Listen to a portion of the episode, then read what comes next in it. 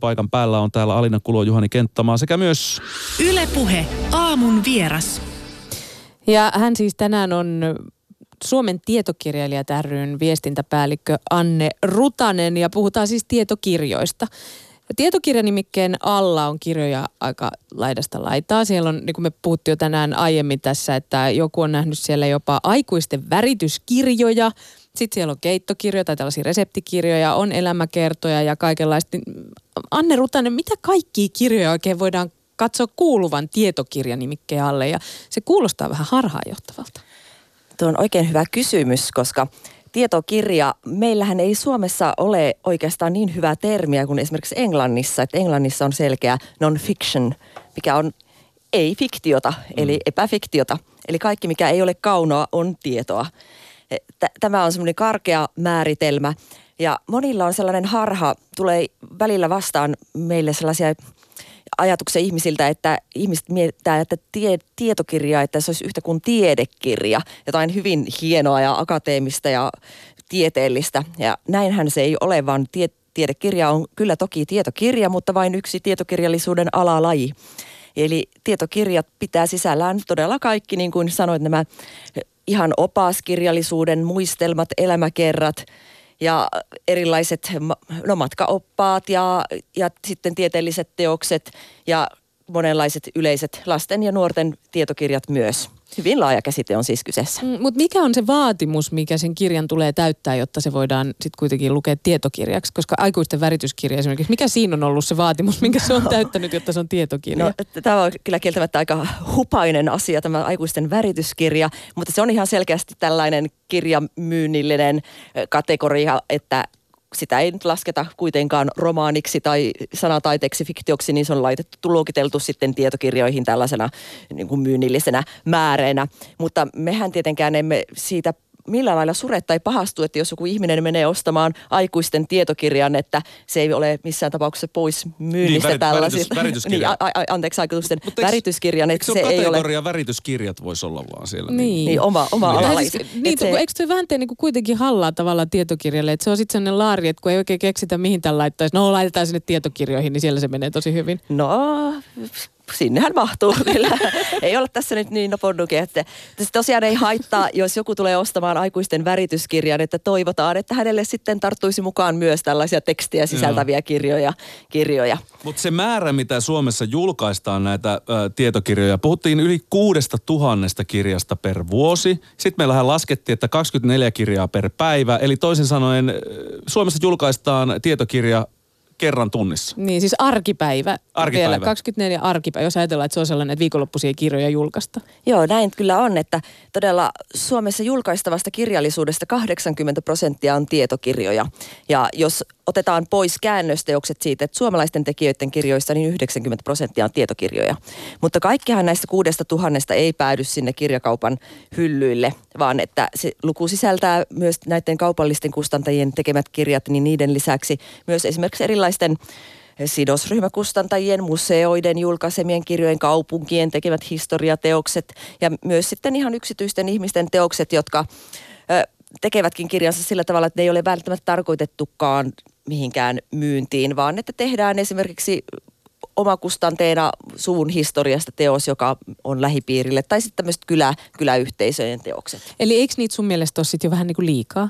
No kyllä kirjoja maailmaan mahtuu, että jokaisella varmaan on, on paikkaansa, että, että tarkoituskaan varmasti ei ole, että näitä kaikkia nyt olisi kirjakaupassa hyllyt notkuis, että jokainen saa tehdä kirjan, joka sellaisen haluaa tehdä. Mutta se on aika yllättävää, kun tänä päivänä on puhuttu tietenkin siitä, että miten lukeminen vähenee ja kirjoilla ei ole enää niin suurta roolia, koska meillä on monia muita foorumeita ja medioita, esimerkiksi ihan vaan internet, joka vie aika paljon aikaa ihmisiltä, niin mun mielestä aika yllättävää, että näin paljon niitä kirjoja julkaista ja tietokirja nimenomaan. Miten sä selittäisit tätä? No kyllähän se kertoo siitä, että kirja kuitenkin on edelleen hy- hyvinkin suosittu tavara, tuote. Niitä ostetaan lahjoiksi tehdään lahjoiksi. Ja, ja lukeminen sinänsä vaikka aika ihmisten ajasta kilpaillaan, niin lukeminen kuitenkin edelleen vielä, vielä suosittu ajanviete. Ja vaikka nuorten lukemisesta erityisesti ollaan huolissaan, niin Suomessa on edelleen kuitenkin hyvin hyvä lukutaito. Ja tietenkin toivotaan, että tästä tilanteessa ei, ei mennä enää alaspäin, mutta tietokirja nimenomaan voi olla sellainen tuote, joka toimii tällaisena sisäänheittotuotteena tai porttiteoriana, että monet esimerkiksi nuoret pojat niin saattavat ensimmäistä kertaa tarttua pidempään kirjan nimenomaan tietokirjan avulla, että oma harraste tai vaikka seuraa jotain urheilijaa, fanittaa, niin sitten lukee tällaisen henkilön elämäkerran ja innostuu lukemisesta sitten enemmänkin.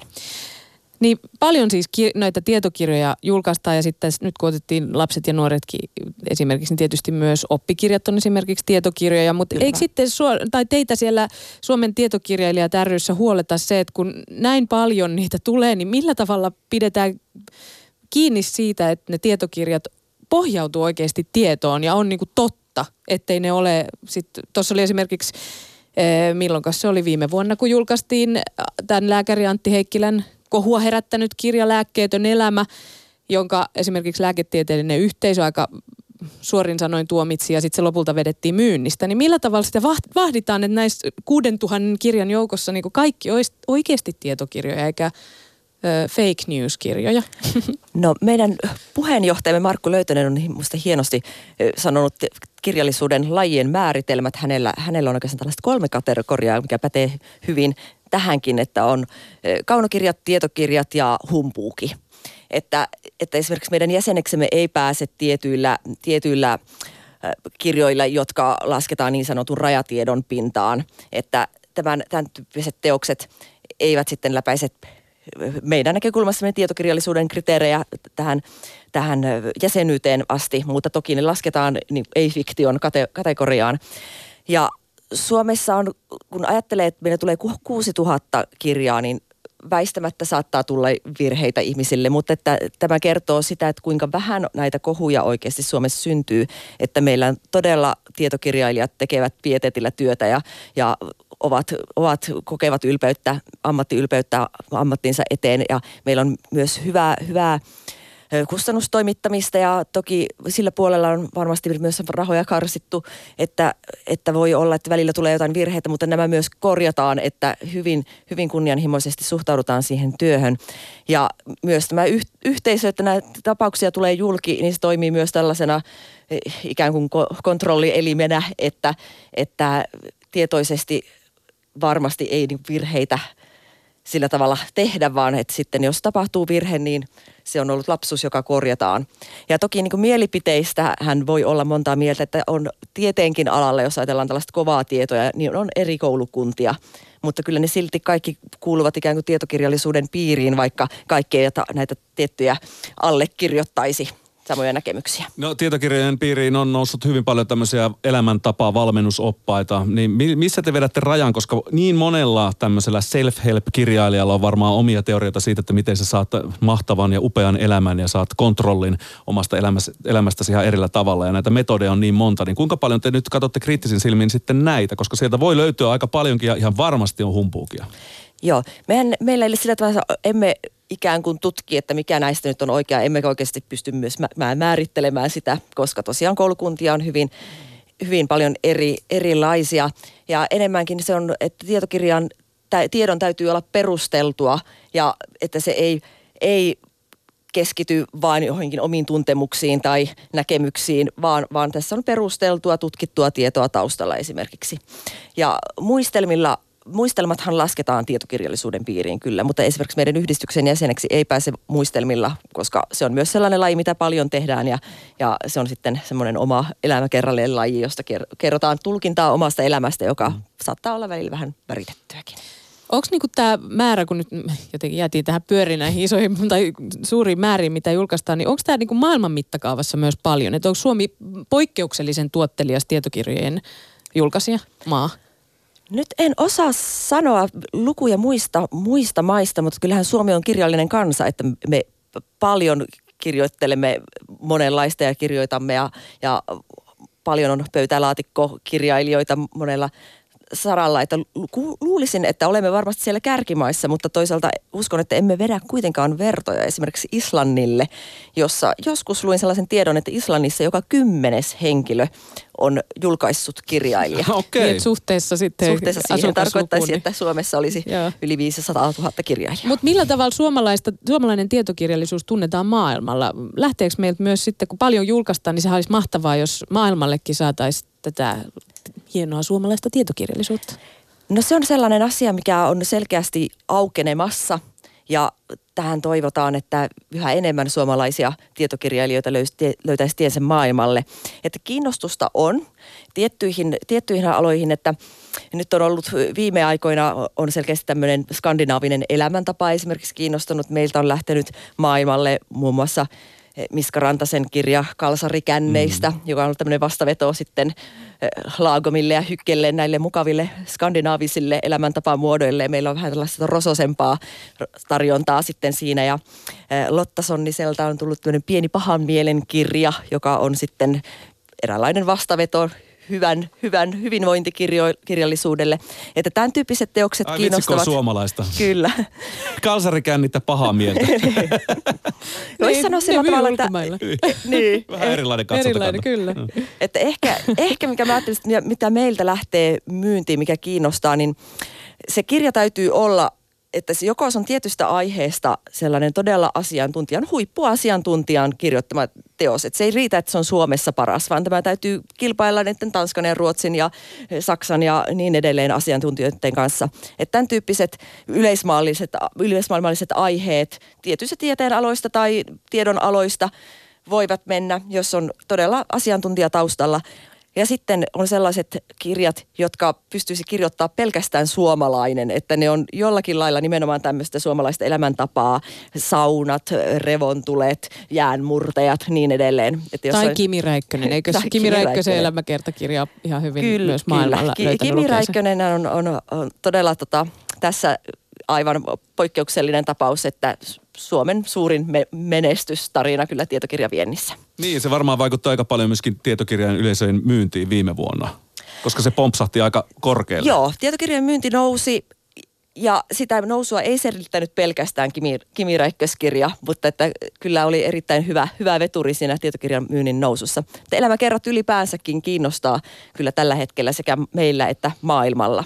Mutta kiinnostaako ne sitten kirjastossa, nimittäin vaikka näitä julkaistaan niin valtava määrä, niin kirjoille kun jaetaan näitä tällaisia kirjastoapurahoja, niin tietokirjat saa tällä hetkellä vain 10 prosenttia, eli noin 260 000 euroa tästä koko potista. Eli onko niin kuin, tietokirjojen osuus lainatuista kirjoista kirjastoissa jotenkin pienempi? Lukeeko ihmiset mieluummin fiktiota kuin ei-fiktiota?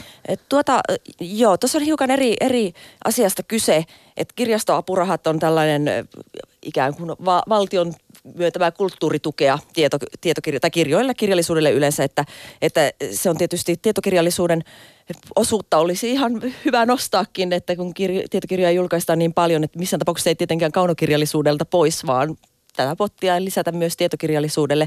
Mutta että tietokirjoja ei, se ei liity siihen na- lainausmääriin, että sitten lainauskorvaukset on ne korvaukset, mitä maksetaan sitten lainauksien perusteella. Ja voisin kuvitella, että tietokirjoja kyllä lainataan ihan, ihan hyvällä tavalla.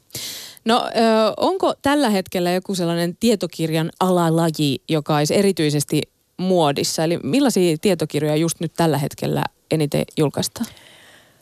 No julkaisemisesta, julkaistaan erittäin paljon, niin kuin sanoit, tällaista elämäntaitokirjallisuutta kyllä. Ja, ja se, mitä sekä ostetaan että julkaistaan, mitä Suomessa kiinnostaa erityisesti, niin niin me ollaan perinteisesti ollut tämmöistä historian lukijakansaa, että historia on sellainen, joka pitää vuodesta toiseen pintansa, että meillä ilmestyy aina eri merkkivuosien kunniaksi ja, ja tämä historia kiinnostaa kyllä. Ja sitten on, sitten on nämä elämän, erilaiset elämäntaito kirjallisuus, hyvinvointikirjallisuus. Ihmiset ovat kiinnostuneita monenlaista omasta hyvinvoinnistaan. Sitten yksi uusi, tai sillä tavalla aika uusi noussut tällaiseksi suosituksi kirjallisuudeksi sekä maailmalla että meillä, niin on niin sanotut brainy booksit, jotka silläkään ei ole oikein hyvää suomalaista termiä, mutta se voisi suomentaa vaikka, että älykkökirjat tai, tai fiksut opukset, että joka on tällaisesta ehkä aika vaikeistakin tieteellisestä aiheista saataan sitten selittää tällaisesti yleistajuisesti kansaa ja lukijoita kiinnostavasti tavalla. Että Eli tieteen popularisointia. Kyllä, juuri näin. Että se kiinnostaa, että selvästi nyt jotenkin tuntuu, että tässä ajassa on mitä kaivataan, että ihmiset haluaakin hakea, hakea tietoa syvällisesti erilaisista asioista. Puheen aamun vieraana Anne Rutanen, Suomen tietokirjailijat ry viestintäpäällikkö. Kun tietoa tässä ajassa saa ihan muutamalla klikkauksella valtavat määrät, niin millainen haaste tämä on nimenomaan tietokirjailijoille? No mä näkisin sen, että siitä on, siitä on, no siitä on haastetta, mutta, mutta siitä on myös sellaisia vaikutuksia, että tietokirjoja tarvitaan enemmän ehkä kuin koskaan ennen. Että selvästi on vaikuttanut tiettyihin tietokirjojen lajeihin, e, e, että esimerkiksi Wikipedian ja tällaisten apuvälineiden käyttö, että esimerkiksi tietyt tietosanakirjat, jos muistatte, kaikki meidän lapsuudessamme oli Otavan suuret tietosanakirjat tai spektrumit ja sieltä sitä etsitin tietoa, että tällaisiahan ei kirjahyllyissä enää, enää ole, että tällaiset niin kuin silpputiedot, jotain yksittäistä asiaa, niin kaivetaan, kaivetaan tota, sitten sieltä Wikipediasta. Mutta että jos halutaan jostakin asiasta sitten oikeasti tutkittu ja pohdittu näkemys, jossa kootaan yhteen jonkin ilmiön tai asian monet eri puolet, niin kyllä silloin sitten tarvitaan tietokirjallisuutta. Tällä viikolla siis tietokirjaviikkoa vietetään ja tänään alkaa ja sunnuntaina päättyy ja tosiaan keskiviikkoina ja torstaina tietokirja.fi-tapahtuma Helsingissä ja sen lisäksi vielä kun ensin ajattelin, että no onpa tämä nyt, että tietokirjoja vaan täällä Helsingissä ylistetään, mutta siis perjantaina on tällainen valtakunnallinen päivä kirjastoissa, jossa tietokirjoja Joo, kyllä vaan. Ja se on nimenomaan lasten ja nuorten tietokirjapäivä, että, että lasten ja nuorten tietokirjailijat vierailee 20 eri, eri kirjastossa ympäri Suomen. Ja lauantaina on sitten Helsingissä kaupunkikävely, tällainen kostea Helsinki, jossa tutustutaan salakapakoitten juopottelun ja, ja syömisen historiaan. Ja sunnuntaina vietetään valtakunnallista luetietokirjapäivää. No nyt me ollaan siis puhuttu tässä aamussa tietokirjoista tietenkin tämän tietokirjaviikon kunniaksi, mutta haluan vielä viestintäpäällikkö Suomen tietokirjailija rystä Anne Rutanen, niin tietää, että minkä takia tietokirja on niin hyvä? Miksi se vaikka päihittää sun mielestä niin esimerkiksi hyvän journalistisen lehtijutun? No kaikella tietokirjoittamisella on paikkaansa, että hyvä journalistinen lehtijuttu on todella, todella tärkeä ja arvokas, arvokas formaatti se, mutta nimenomaan siinä tilanteessa, kun halutaan saada laajempaa tietoa asiasta ja oikeasti niitä taustoja. Ja sehän, tämähän on niin kuin Suomessa ainakin tällä hetkellä myös tällainen trendi selvästi, että koko ajan meille tulee uusia jäseniä nimenomaan toimittajista. Että esimerkiksi vanhoja kirjeenvaihtajia tai tiet, tietyn alan toimittajia, jotka kokevat, että ei välttämättä eivät saa siihen, että mielenkiintoinen aihe, mutta ei siihen lehtijuttuun saa ihan kaikkia taustoja puserrettua ja haluavat sitten tehdä tietokirjan aiheesta, mikä on erittäin hyvä. Kiitos Anne Rutanen haastattelusta ja oikein hyvää tietokirjaviikkoa. Kiitos.